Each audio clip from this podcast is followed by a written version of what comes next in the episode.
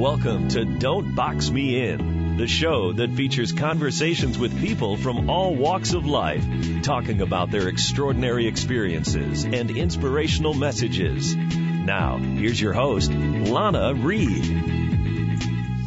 Well, hello, hello, hello. Like they said, I'm Lana Reed, and welcome back to this week's edition of Don't Box Me In. Now, today's story is uh, one of following your heart, living your passion, and creating the life that you want to live. Very fitting for Don't Box Me In. My guest today, Michael Modzelewski, um, abandoned his comfortable middle-class life and set out to find raw, unharnessed wilderness. He found it on the uh, Blackfish Sound in the Inside Passage. Uh, that is the rugged coastline between uh, Seattle and Alaska. Michael settled on a desolate island in the Inside Passage, an unpredictable place that kept you always prepared, honed to the keen edge of life, he says. There he lived alone for months on end. I don't know if many of us could do that. Um, and in his book, Inside Passage, living with killer whales, bald eagles, and hopefully I'm going to say this right, Kwakwaka'wakw Indians, um, Modzelewski writes for with a love of nature and his interactions with the native animals such as eagles, whales, wolves, as well as the other settlers. I can't wait to hear his story today and extend a big welcome his way. Michael, please, welcome to Don't Box Me In. Oh, Lana, thank you for having me on. It's really an honor. All right, my pleasure. Now tell me, did I say that name, the Indian name, correctly? Kwak- uh, yeah, Kwakwaka'wakw, but, you know, if if they could pronounce it, it would be totally different because they can say the guttural sounds that oh. no white person can do because they can, you know, do the guttural pronunciations from birth. So that's close. So can you get close for us after all this time? Can you say closest they would? Uh, Kwakwaka'wakw. Oh, Kwakwaka'wakw. Okay, so no, I'm not even going to attempt that. So um your story, we're going to start out here at the beginning here, starts off in Cleveland, Ohio, because that's very different from where you ended up. Um You're the son of a professional football player, I read. Uh, is it safe to say that your dad started you out playing football at an early age? Yeah, but, you know, we never had to follow in his footsteps. He okay. just said, whatever you choose to do in life, be the best. And whenever he'd come home, he'd always tell, I have uh, three other brothers and sisters, and he'd say, the only four-letter word I don't want to hear in this house is can't. You ah. can do anything in life if you put your mind to it and work hard enough. Awesome, awesome. So what made you pick up the football then? Well, then I, you know, the love of the game. I actually went on a football scholarship to uh, to college, but there were two sides. There was the athlete and there was the poet. Mm-hmm. And I saw the violence of the game, which is really be, being called into question right now with the concussion yes. issue and the new movie out with Will Smith. And mm-hmm. I just didn't – I wanted to be healthy my whole life long and not carry, God forbid, concussions or other injuries to my physical self because I always wanted to climb mountains, run marathons, that sort of thing as well. So the, the poet and the, and the writer uh, eventually won out. Okay. When did this, this desire to roam, you know, the wilderness hit you? Well, you know, it's funny is my mother is really responsible for my career because when I was a little boy living in Cleveland, Ohio, you know, six, seven years old, she would read me to sleep every single night. Well, all the great stories like Grimm's Fairy Tales, King Arthur. And one night she picked up a book by Jack London called The Call of the Wild. Now, living in an industrial city, I don't know why that particular story resonated so much. And the funny thing was is my mom said that when my eyes were closed and I was sleeping, she kept on reading. And, you know, it's been proven if you want to learn a foreign language, let the tape recorder run all night. Because I think even when we're asleep, our subconscious is like a pilot light in an oven. It's always on. So we're absorbing things even if we are, quote, asleep. So my mom put the love of story and the love of language into my ear when you're totally impressionable, uh-huh. you know, at that young age. So it really started there. Okay. Now, you know, me being a mother here, how, how did how did your mother feel about being the uh, the strong contributing force to her son actually going out there and in picking up a backpack and just kind of roaming the world? I mean. Oh, and then, then she hated it because I have an Italian mother. Italian mothers, Jewish mothers, I guess all mothers are, yeah. are smothers. And my mother, you know, her attitude is, don't live, you might die. I worry from the womb to the tomb. You know? So you're being, in- being a Catholic and Italian, she has all these visions and superstitions, and the world is, is you know, doing- don't go live in the wilderness. My eyes twitching, that means death. Too Thank fun. you, thank you for your support. I know, right? Can I just get a little love, Mom? Here, say I encourage. Yeah. Too funny. So you, you, you said earlier that you, you ended up getting the scholarship. You went to college and you decided that that was not for you. How how long did it take for you to decide that that was not for you? Uh, you know, we have many mentors that come into our life, and a very wise man, he sensed the poetic side, mm-hmm. and he said, you know what? One summer in between your your college uh, semesters, I really think you should go to Europe. You should okay. buy yourself a Ural pass. You should take a backpack. You should not, you know, stay in the Hilton hotels. You should stay in hostels and sleep in train stations, and just take about two, three months and get outside the U S and just travel. And that's what really flipped the switch. Okay. Because, you know, to be totally free with this train pass, that you literally could jump on any train and go up to Norway and then go back down to Rome and just roam that whole continent. I saw streets named after writers, mm-hmm. you know, and all the great museums there. And one time, what really shocked me is I was sitting in a cafe in Paris, and I was scribbling in a journal. And this couple, they were uh, French, and they invited me to join them for a drink. And I said, oh, I'd love to, but just, I have to just finish this, this one paragraph. And they looked at me with awe. And I was just a punk kid. You know, I yeah. had started my career, and they both said, ah, you're a writer. And they said it with such respect. Okay. And, you know, seeing the streets named after writers, seeing that in Europe, the writer and artist is almost given the same adulation as, say, a professional athlete would in the United States. Okay. So that really uh, helped to plant the seed over there. Okay. Now, I'm I'm reflecting on myself in my freshman year in college. If I had came home, um, you know, that summer after freshman year and told Mom and Dad, you know what, I think I'm just going to put on a backpack and get a Europass and just, you know, kind of roam around, my mom and my dad would probably have had a fit. Um, were you received well with your intention to, to kind of travel and roam for a second?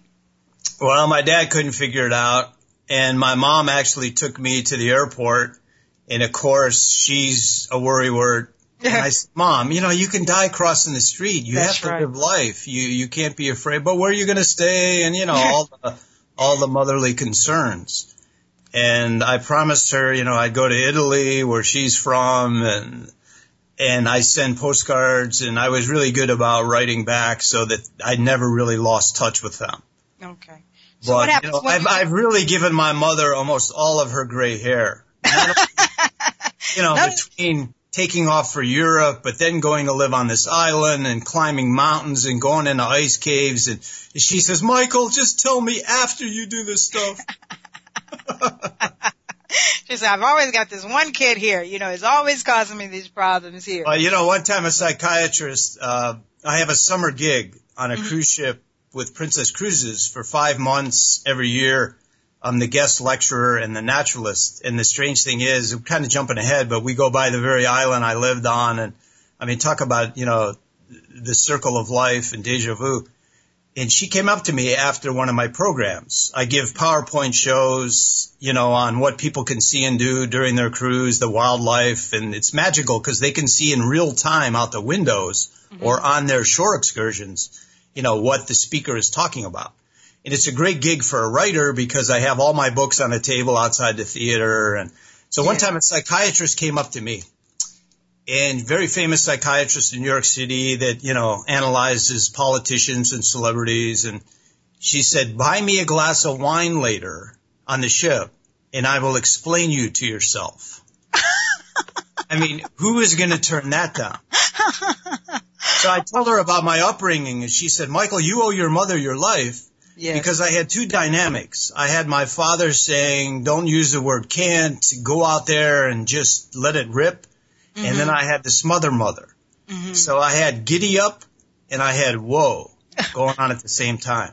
But she said, you, to break your mother's ties that bind, mm-hmm. that's probably why you do all this crazy stuff. It's sort of this secret rebellion. Because if your mom and your dad both said, just go out there, do whatever you want, hang off the mountains, wrestle grizzly bears, I'd probably be an accountant. Not that there's anything right. wrong with being an accountant. I mean, they hold the world together.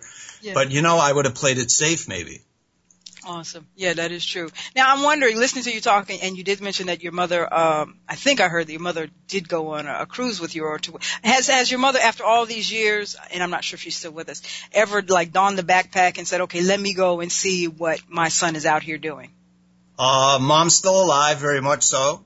And mm-hmm. she's never been on the cruise ship, but she did actually come and uh, visit the island. Cool. And you know what I see, whether it's my mother, whether it's people that don't want to take the cruise. Sometimes we have couples where one is eager to cruise and the man maybe comes along reluctantly. By the end of the week-long cruise to Alaska, the reluctant partner wants to move there. Okay. And because beauty, everybody responds to. Yes. And Alaska, especially in the summertime, it is one of the most stunningly beautiful places on Earth.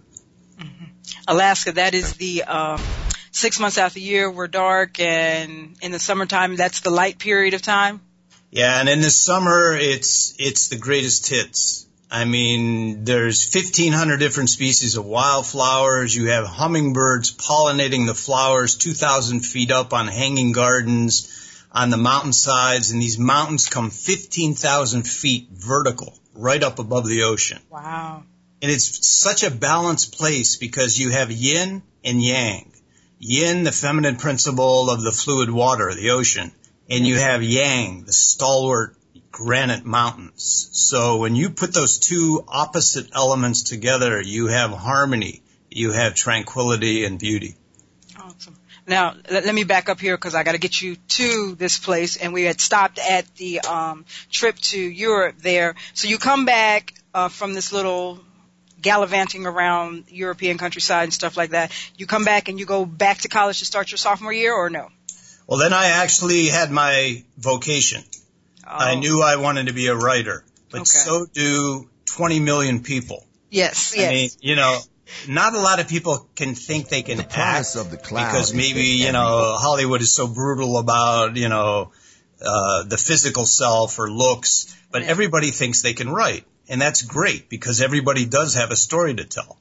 But how do you get from the desire to the actual profession?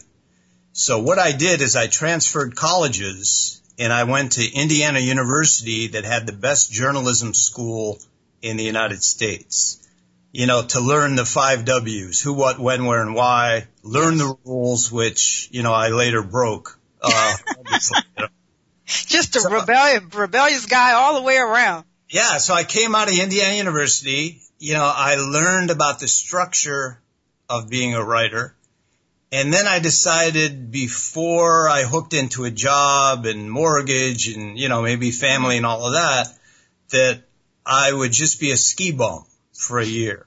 So I moved to Aspen, Colorado, and I wrote some film documentaries, did some freelance work, and skied and just had a great time. But by doing that, uh, that's where everything happened. Start to totally accidentally. But Lana, are there any accidents in life? Never, never that, never that. And we're going to take a quick break and uh, talk more about uh, this next phase of life and the more the uh, extra gray hair you gave your mother right after commercial break.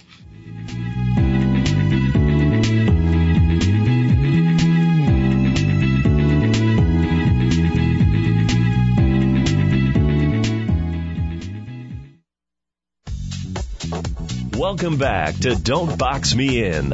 Here's your host, Lana Reed. Hello, hello, and welcome back. Today I am hanging out with the author of such titles as Wildlife, Inside Passage, and North Through Paradise, Mister Michael Modzelewski. And before the break we were talking about um, his uh, gallivanting across Europe, and now he's back, went to college to do the writing thing. And um, is that the point where a person by the name of Will Maloff comes into your life? Well, just about, but I needed somebody to connect me to Will. Okay. And that's what happened when I had my year as a ski bum in Aspen, Colorado. And this is totally crazy. I, this is La Vida Loca. Okay. You know, I'm starving to death. I'm getting writing assignments. And then, you know, I'd eat peanut butter and top ramen noodles till two months later, you know, I got a check for a, another article or wrote another uh, film strip. Or so Aspen is an amazing place. Excuse me, not just for the skiing in the wintertime, but it's really a cultural spot where in the summer they have music festivals. And they have all sorts of cultural meetings. And one that is world famous is they have an international design conference in Aspen up in the mountains where they bring in designers of whether it's cars or clothes or you name it. They all uh, come into Aspen for four or five days to talk shop. And I wanted to go to this conference so bad, but I didn't have the money because it's fairly expensive. So if you volunteered as a local living there, to put up the tents, then you could get in for free mm-hmm. in exchange for the labor. So that I did, and the very first day, and it was incredible. You know, the seminars going on, and mm-hmm.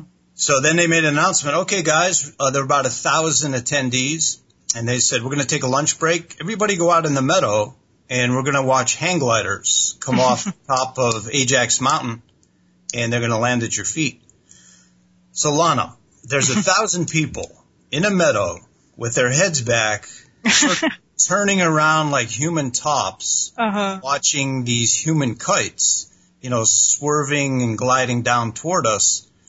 And I bumped into a back. Now, why wasn't I standing eighteen inches to the left or two feet to the right? I would have totally missed my future. I bumped into the back of a beautiful French Canadian from Vancouver, British Columbia. Okay. We turned around to say, excuse me, we whipped off our sunglasses and uh, fell in love.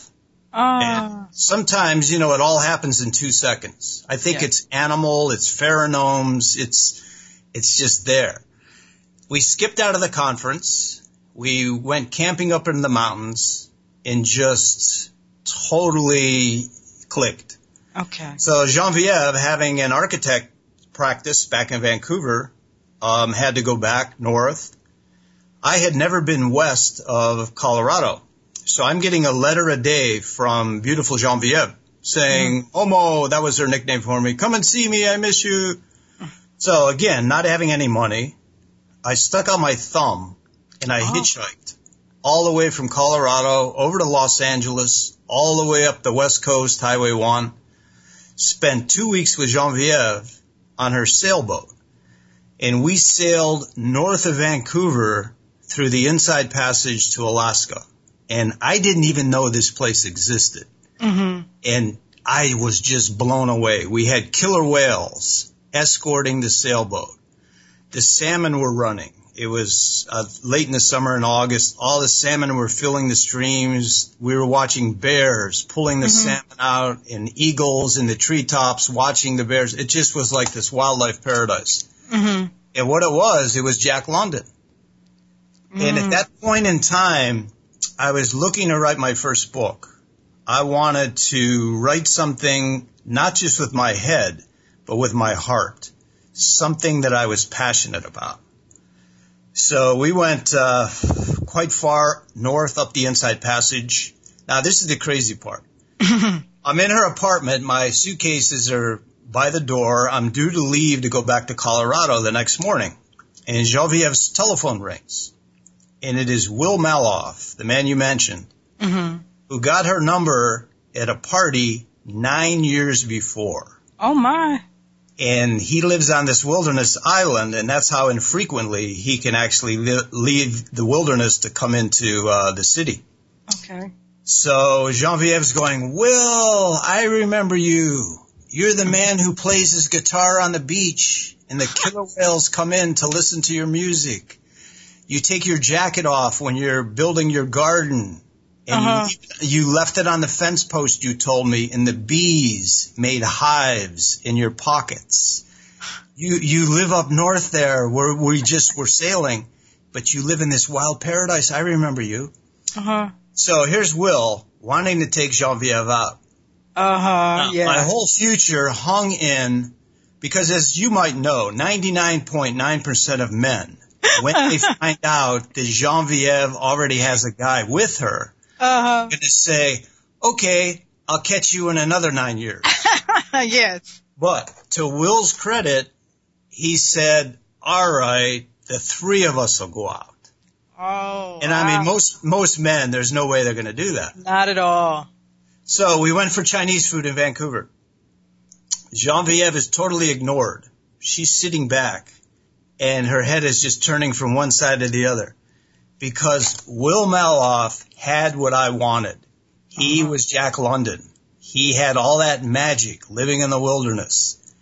And from what I had just seen as an introduction, we, we went right into his area on that sailboat. Okay. And Lana, I almost reached across the table and grabbed him by the lapels and said, can I please come and stay? You know, but I would never do that, because yeah. that's just no way. Well, he sensed, I think, where I was in life, and he sensed definitely what I wanted. So he said, Mike, I'm in a hurry. I got to go. I'll tell you what. I'm giving you a formal invitation. Why don't you come see my island? It's two hundred miles north and about one hundred years back in time. I go, really? Oh, my God. I, I would love to go. So he leaves. But then, you know, we all have reasons why we can't do something. Yes. You got to get back to a job. You got bills to pay. You got all the responsibilities. But the fortune cookies came mm-hmm. at the end of the Chinese meal. And thinking nothing of it, I grabbed one off the platter or the plate, and I cracked it open. I'm talking to Geneviève, and I'm as high as a kite from, you know, meeting this man. And I looked down at my fortune cookie, and it says, you are going on a journey to an exotic land. Awesome. It's awesome. Like, do you need a hammer to hit you over the head? That's right. So when I went up there, I was going to stay two weeks. I called my editor that I had an assignment to hold him off. And the first time, it was two years of continuous stay.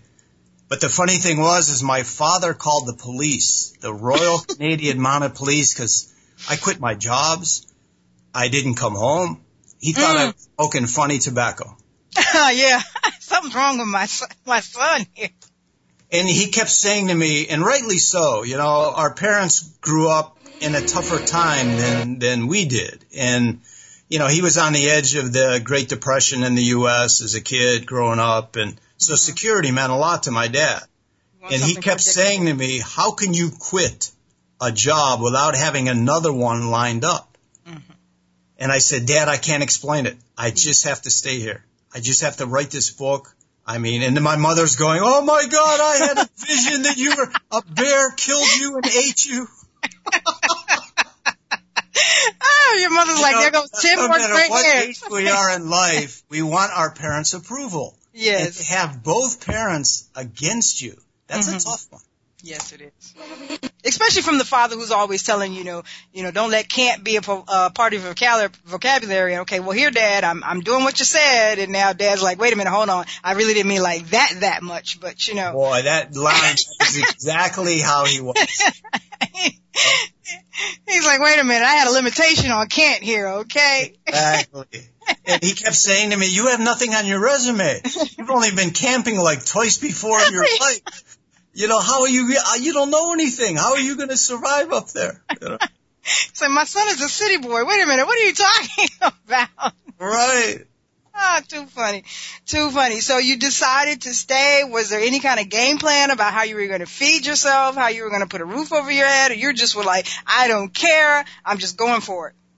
Yeah. And, you know, Will had never found anybody crazy enough to actually stay to free him up to leave. Okay. He wanted to go travel in China and be gone for like five, six months at a time. Okay. And I, he said, yeah, yeah, you're going to be like everybody else. The minute the bear pushes in the door or the weather and the darkness sets in, you're going to call, you know, in a float plane to pull you out of here. And I said, nope. I said, I'm going to stay here, because the difference between me and those other people that maybe you tried to have watch your place is I want to write about this place. Oh, hold, this, hold on, hold on, hold on, hold on, hold on. This, this is said, my hold on, hold on a second. I, I'm just asking. You said bear pushing the door, like that's reality, like like that. Oh, really well, I mean, you're so far. The nearest neighbor, Lana, was twelve miles away. I mean, when I would go to the top of the island, you could literally spin around in a circle three sixty, and you would not see any sign of man. No oh. telephone wires, no other houses. You are totally in isolation, and your close neighbors are grizzly bears, black bears, cougars lived on the island, killer whales in the front yard, you know, all these, quote, dangerous animals around you. Oh, my goodness. And you, you lived out there. The thing is, uh, British Columbia and Alaska, that whole area, it seduces you with beauty, and the next moment it can try to kill you if mm. you're prepared. It's very unforgiving there. Okay, okay. And you were out there for how long before you came back to uh, what we call civilization? Well, my first stint was just about two years continuously. Okay, okay. So was there like this major adjustment when you came back to the city? Oh, my goodness. There was, there was a novel, a science fiction book written, and it was called A Stranger in a Strange Land. Ah, yes. And that's exactly how I felt, because you totally changed. You know, instead of multitasking and our attention span is split up into a million pieces every second, on that island, you were very much in the moment. Mm-hmm. Um, musicians often say, the good ones, that they play the center of the note. Mm-hmm. Yes. And it was very zen. And what I loved is you were so centered and balanced, because you would wake up in the morning and your breath, the breath of the ocean, you know, just flapping on the beach, the wind in the trees, the whales blowing in the bay. It's like the whole world was all one breath synchronized together. And that's how you move through your day, you know, doing one thing slowly, savoring it all at a, at a time. Okay. Sounds beautiful. Sounds beautiful. Awesome. Um, and the northern lights, you know, pink and green lights storming around the sky, around your cabin, those long winter nights. The Milky Way, when you don't have light pollution like, you know, we have in this. Yeah. Oh, my God. The Milky Way is this racing stripe. And, you know, yeah. that that Van Gogh painting of Starry, Starry Night where yes. all the stars are spiraling? That's exactly how the sky looks when you get away from light pollution. Wow. Wow. I mean, you know, you would hope that at some point in time in every person's journey through life, they experience that and get in tune to that. But unfortunately, it's only a small portion of us that actually get to make it to that that beauty of nature. Um, let me look at the time here. We're going to take a quick commercial break. When we come back, we're going to talk about your trip back to um, there, and we'll be right back right after that.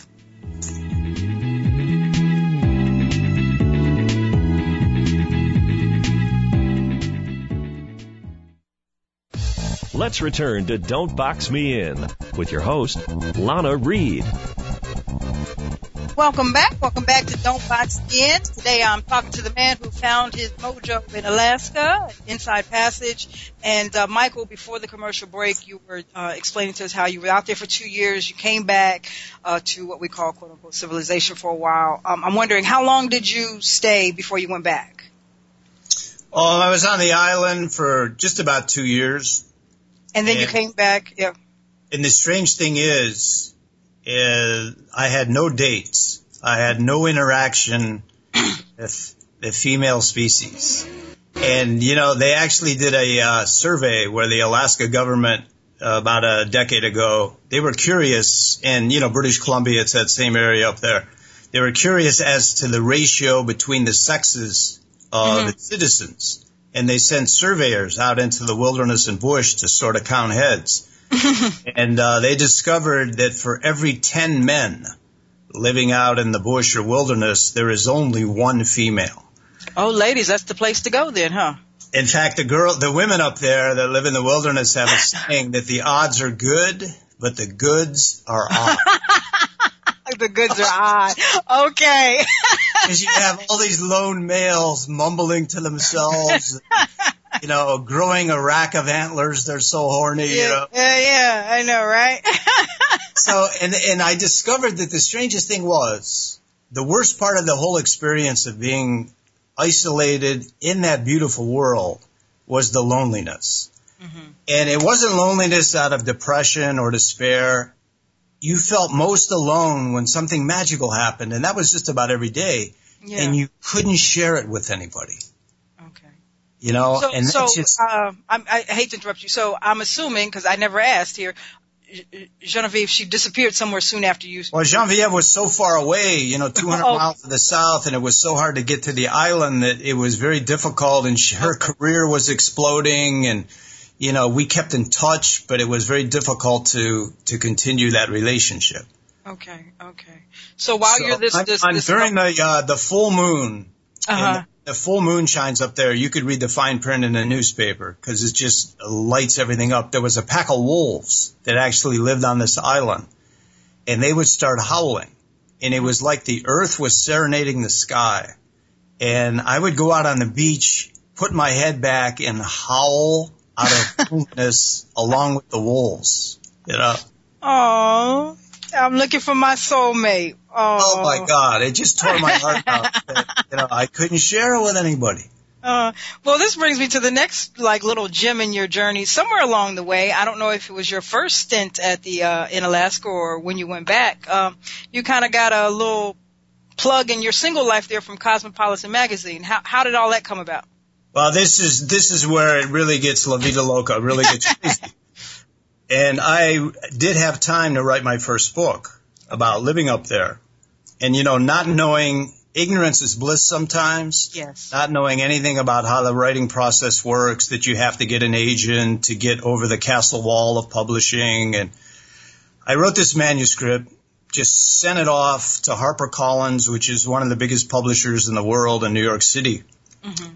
And every publisher has what they call a slush pile. Yes. And those are manuscripts that are unsolicited, that aren't represented by the agent. In other words, you're not playing the game. Mm-hmm. And those slush piles are probably as big as Mount Everest mm-hmm. in every publishing house. So, again, this is another one of these whole flukes that could totally, you know, change your life for better or worse. There's an editor who had a Polish last name. And he's walking back to his desk to have a sandwich at his desk for lunch, and he happens to glance at the slush pile, and he sees this long Polish name sticking out of the, the pile of manuscripts. And he tugs it out and probably avalanched the rest of the mountain and said, oh, what the hell? While I'm having my sandwich, I'll I'll give it a read. So it was Dan Bial, and Bial was a much longer last name and evidently was cut in half or Americanized. Mm-hmm. But long story short, HarperCollins published my first book, which never happens that way. Mm-hmm. And being in New York City, I had to leave the island to do some publicity. And a friend had sent a picture of me hugging a sled dog in Alaska, and the dog is kissing my cheek. Uh-huh. And, you know, if a dog likes you... Everybody likes you. You've sort of passed the test. Because, of course, a dog can look right into your heart. You know, if somebody rings your doorbell, your dog either growls or licks the person's hand in three seconds. True. So, without the dog, none of this probably would have happened. I wouldn't be Bachelor of the Year, right? Right. So, anyway, Cosmopolitan saw that picture. In, you know, Helen Gurley Brown, who died, I guess it's been about two years ago now. Okay. She took a little woman's magazine that was failing. It was going bankrupt. And with her energy and pizzazz, she put Cosmo into one hundred countries yes. and translated into eighty-seven languages around the world. It's the number one selling woman's magazine worldwide. Yes. And every month they have a single guy, a Bachelor of the Month, that women can email, write letters to, you know. So I come back from the island, no dates, and I find out that I'm Mister November, and there's mail bags full of five thousand letters from women around the world with purple and pink ink, and every, every eye is dotted with a heart. And perfume is reeking out of these, off these letters, out of these mailbags, you know, Obsession and My Sin, uh-huh. you name it. And it was the craziest ride to go from famine to feast. It was like somebody said, okay, kid, Um, walk into the candy shop. The lids are off all the jars. Help yourself to as many flavors and colors oh. as you'd like for as long as you want. I mean, every man's fantasy. You go from howling with the wolves to just opportunity galore. Yeah, it was totally nuts, but that's sort of my life. If people ask me in an interview, you know, what is your strength and your weakness? And I say it's the same word, extremist. Okay. You know, I'm either, you know, one extreme or the other extreme. Well, somewhere in this load of baskets and baskets of mail and, and this diversity of choices that you had to make, um, somebody caught your attention for the long the long haul. Am I correct? Well, you know, after years of dating my way through the mailbags, and you know, it, I wasn't getting any work done. In fact, one one chapter in the book that I wrote about the whole experience, I entitled it "Sugar Shock." Mm-hmm. It was like you were eating nothing but tiramisu, or mm-hmm. you know, dessert, like hour after hour. Mm-hmm. And at one point, the one-night stands kind of got old. I was yeah. looking for substance, and I actually met my wife that way. And, you know, when I first heard about Cosmo, I didn't even want to do it because my book was out at the same time, and I wanted to be taken seriously, like as a writer and a biologist. Mm-hmm. And I just thought that this was sort of silly. Yeah. But my publicist at HarperCollins said, Michael, listen, you can't just write and live on an island. You've got to sell books like they're mm. boxes of soap. And the fact that Cosmo is going to mention the title of your first book, oh, my God, that is mm-hmm. just, that is worth so much in sales. And, yes. and I said, really, Janet, do you think I should do this? And she said, yeah. And my literary agent at the time, he said, dude, Sigmund Freud once asked, what do women really want? Take notes. Mm-hmm. And he said, why don't you study these women you're about to date like you studied the wildlife in Alaska? So I love double meaning titles for books. So wildlife is two separate words, meaning the life is wild and also wildlife as in the human animal. Okay. And that's the next book that came out after the first one, right? Uh, actually, it's my latest book. Oh, the latest I need, book. I needed some distance, and I needed to absorb it for a while and to be able to write it not while it was all happening, but with the perspective of some wisdom. Okay. Now, let me ask you this. The, the woman that you found to be your wife, um, being with a man such as yourself, does she ever have that, you know what, Michael, today I just don't feel like getting up and going. Can't we just be regular for today? Or is she all gung-ho for the adventure just like her husband? Well, I got very lucky. And, you know, we were on Oprah Winfrey. I've been on Oprah's show twice when she was still doing her show out of Chicago.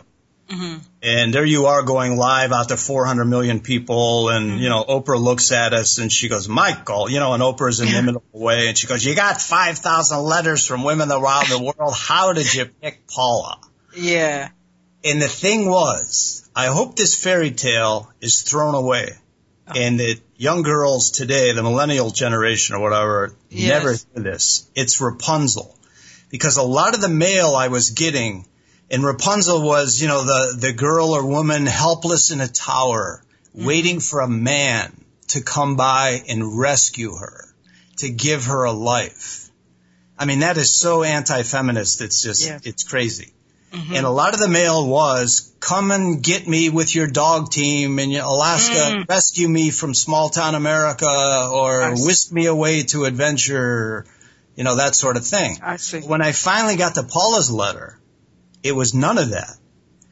And there was no naked pictures. It was no, you know, invitation of happy ending after first date.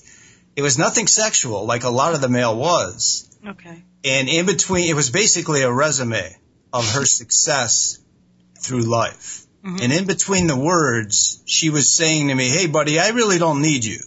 Yeah. If you want strength meeting strength, you call me up. I you know, love my, it. My dad always told me, if you want to learn to play tennis, don't play with somebody you beat all the time. Play with somebody that runs your butt all over the court. There you and go. And then learn and grow. Awesome, awesome. She's like, look, dude, I'm wonderful and amazing on my own, so you better get with me or Yeah, and the um, great thing was is, uh, I mean, she just was this Wonder Woman. She's like twenty careers in one. You know, she was a Playboy bunny, lived at the mansion. She went to chef schools, flight attendant of the year. Like everything she did, she did with such energy, pizzazz, you know, and totally beautiful as well. Uh-huh. So when we first met, we talked for five hours without stopping. Uh... And you know what's what's very strange? I discovered that a lot of women that are physically beautiful, they never grow a soul because mm-hmm. they don't have to. The world bows to their beauty. Yes. And then, of course, the beauty eventually fades. And if they don't build any substance, then there's a crash landing. But Paula's mother made sure that she always was reading, was learning to be a chef, that she always had other interests beside herself. Beautiful on the inside. Exactly, and the most generous, giving person. So I, there was a pot of gold at the end of this rainbow that I didn't even want to participate in. Oh. So I'm learning in life that when opportunities come and you think they're silly or maybe you shouldn't do them, pay attention. That's because right. There's a silver or a gold lining, you know, in every opportunity. I'd say we are always where we were supposed to be when we were supposed to be there, and, and don't overlook uh, the little gems that are in your life at that moment. We're going to take the last. You know, what's funny, Lana, is that Paula laughs and she said, Michael, I'm glad you didn't respond to my letter right away. I'm glad you had a few years of dating these girls, because when you got to me, then you really appreciated me. Yeah, you, you know what you had. Michael, because take the last it was crazy stuff. You couldn't even make up some of these dates. Maybe I'll tell you the craziest, the two craziest ones if you want me to. You know? Okay, after commercial break, we're going to take a real break, and we'll be a quick break, and we'll be right back after this.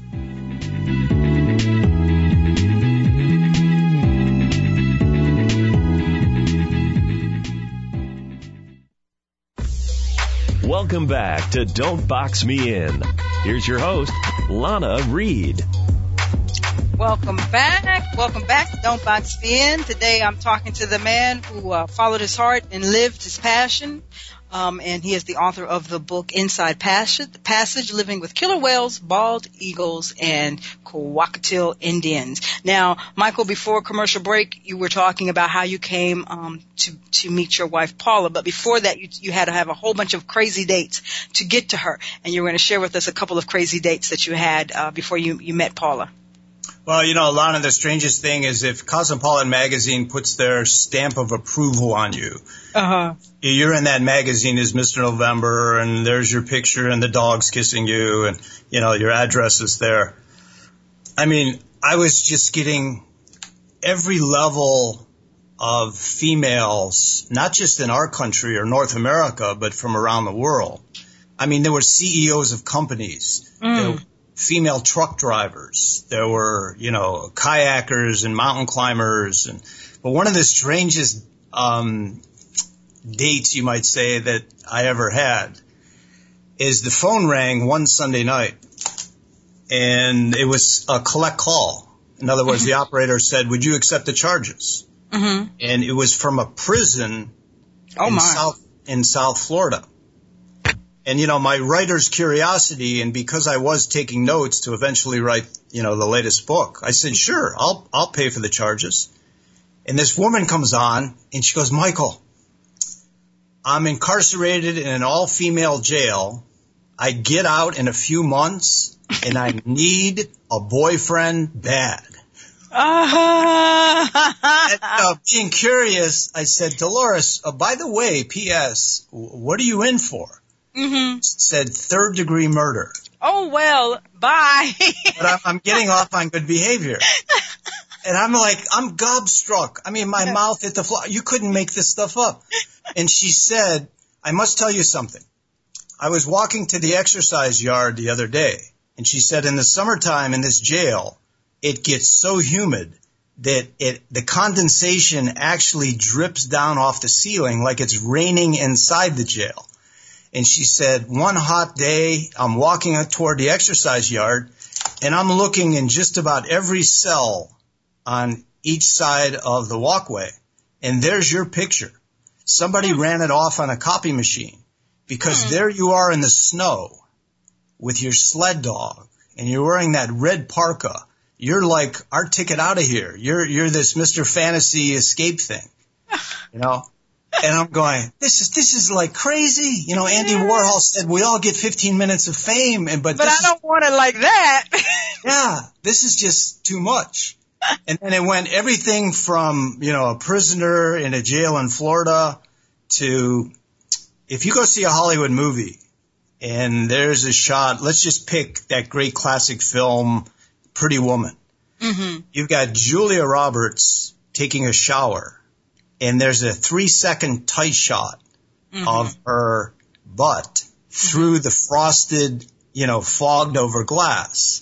Well, nine times out of ten, that's not Julia Roberts' butt because maybe she doesn't want to show her butt, yes. or maybe she's self-conscious, or, blo- or the director doesn't want, you know, who knows? Yes, yes. So there are body doubles in Hollywood that make a doggone good living stepping in for the two or three seconds because their particular body part is the best in the business. Mm-hmm. So I actually dated a body double from Hollywood who had the best butt in the business. And, you know, being being one hundred percent male, it was like I couldn't resist some of this stuff. Because, you know, they say that men are seduced through their eyes and yes, women maybe more through their ears. You know, that the, the the ten out of ten isn't necessarily all that important to women. Sometimes you'll see this model with a guy that's thirty years old or with bald or whatever. You know, women tend to go more for the substance. Whereas guys are just more visual animals. So when Shireen from Hollywood sent me her picture of her particular way of making a living, I mean, I couldn't sure. resist. You know? Sure, I'll try. What? So all this madness, you know, I'm taking notes and I finally, you know, sat down and wrapped it all out and, and put it into the book. And Alaska's in there as well. It's really one of the main characters because it begins in Alaska. Then, it, you know, act two is New York City, all the dates and the craziness. And then act three is a return to Alaska with the partner that he decides to spend his life with. Okay. Okay. So, um, the book Wildlife, The Misadventures of a Cosmo Bachelor. Um, I think I read somewhere that it's actually being considered for uh, a movie. Yeah, we're we're fighting a fight, and the latest thing is is to do it as a T V series, okay. where each episode is a different woman. Because you know, if you try to condense all of this into ninety minutes of screen time, it's too much. Mm-hmm. So if we could do it, you know, maybe four or five seasons, one date, an episode that he learns from, and I mean, I just learned so much about women. I learned so much about myself. I mean, I heard over and over that, you know, men know how to tune up a car, but they don't know the first thing about turning on a woman. Mm-hmm. Foreplay is what you do all day. I mean, there were just so many things I learned. Okay. Now, now I'm curious, uh, how long did you date from this Cosmo thing before you found Paula? Uh, probably for two or three years. Oh, okay. And it just got exhausting? Yeah, and it just got I- exhausting because... When I started forgetting names uh-huh. or calling one woman, you know, the previous date's name, I mean, that then it got too much. It's a little bit too much. Okay. Now, um, so the ladies today, you're, you're, we've, we said now, Paula has you, you're a married man now, but there's, there's other ways that people can catch up with you possibly. And we mentioned this earlier. You've got this thing going on with Princess Cruises, so people can catch up with you that way. What, what is that all about? Well, from May to September, I'm the naturalist and guest speaker on one of their cruise ships that goes for a week from Seattle, Washington, round trip, all the way up to the top of Alaska or Glacier Bay. And I, you know, interact with people, sign books, lead people on, you know, various excursions when we reach the shores. And, and I, you know, I love social media, too, because it's a great way for an author to interact with readers directly, you know. Okay. Okay. So social media. Now, uh, I know the adventures are not over, Michael. What else do you have planned? What next on the pipeline for you? Well, what I want to do is try to push this through as, you know, the T V series. And because it actually happened to a living person, they're willing to give, you know, more control. Say if I write the screenplay and God forbid, I would love, I would actually love to direct this, oh. you know, And everybody says, but you've never directed anything in your life. Well, Sylvester Stallone never directed anything, and look what he did with Rocky. True. You know, I'm a storyteller. Just get me one of these old, and who really makes a movie is the D P, the director of photography. And get me some white-haired guy that knows the lights and the technical aspects, and I can storyboard, you know, every scene. And but the greatest thing is, is it was there was so much humor mm-hmm. and hilarity in a lot of these dates that uh that's what I really played up in the in the book, you know, is just how much fun it was, as well as being overwhelming. Okay, well, I think you should go ahead and direct it. I mean, I've, looking at how your life has been, you know, you never had any experience, you know, going off to live in Alaska, and you you you managed that successfully. So why not do the movie and the screenplay and all that stuff yourself? Yeah, and a storyteller is a storyteller, whether you're That's telling right. it on a page, you're telling it on a stage like I do in Alaska, you know, it's it's a story is a story. Awesome. Now, before I go, uh, tell the audience, how do they pick up a copy of any of your books? Um, if they just go on Amazon dot com, okay. and because my last name is hard to spell, but if they would be so kind as to just type in two words, wildlife, two okay. separate words, by Michael with a long Polish last name. And then it pops up to my author page, which has all my social media addresses and website and all of that. Okay. Now we're going to, I'm going to go ahead and give the audience the uh, website here with the long uh, last name here. That is Michael, M O D Z E L E W S K I dot com. Okay, so everybody go there, go to Amazon, pick up the book, go on a Princess Cruise so you can get it firsthand from him. Michael, Lana, can I sneak in one more thing about my mom? Oh, sure. Go ahead, dear. Well, you know, when you're writing a book, you uh, the publisher sends it out to get blurbs, you know, statements or review statements from other authors. And I was very lucky with Wildlife to get, you know, the titans of the industry like Pat Conroy, who wrote The Prince of Tides, Amy Tan, Joy Luck Club. They all said such nice things. But the blurb on the front cover that is selling the most books is from my mother. And it's a simple statement. Oh, my God, what did I raise? I love it. I love it. I love it. Well, that is the end of today's show. I have enjoyed my time with uh the adventurer here, Mister Michael Mojo. That is all for this week's show. I'll be back next week at the same time. Until then, remember, when it comes to your dreams, the words can't and won't should never slow you down. There's always space to change and to grow. Don't be boxed in. Live your very best life. I am your host, Lana Reed, and I will see you all next week.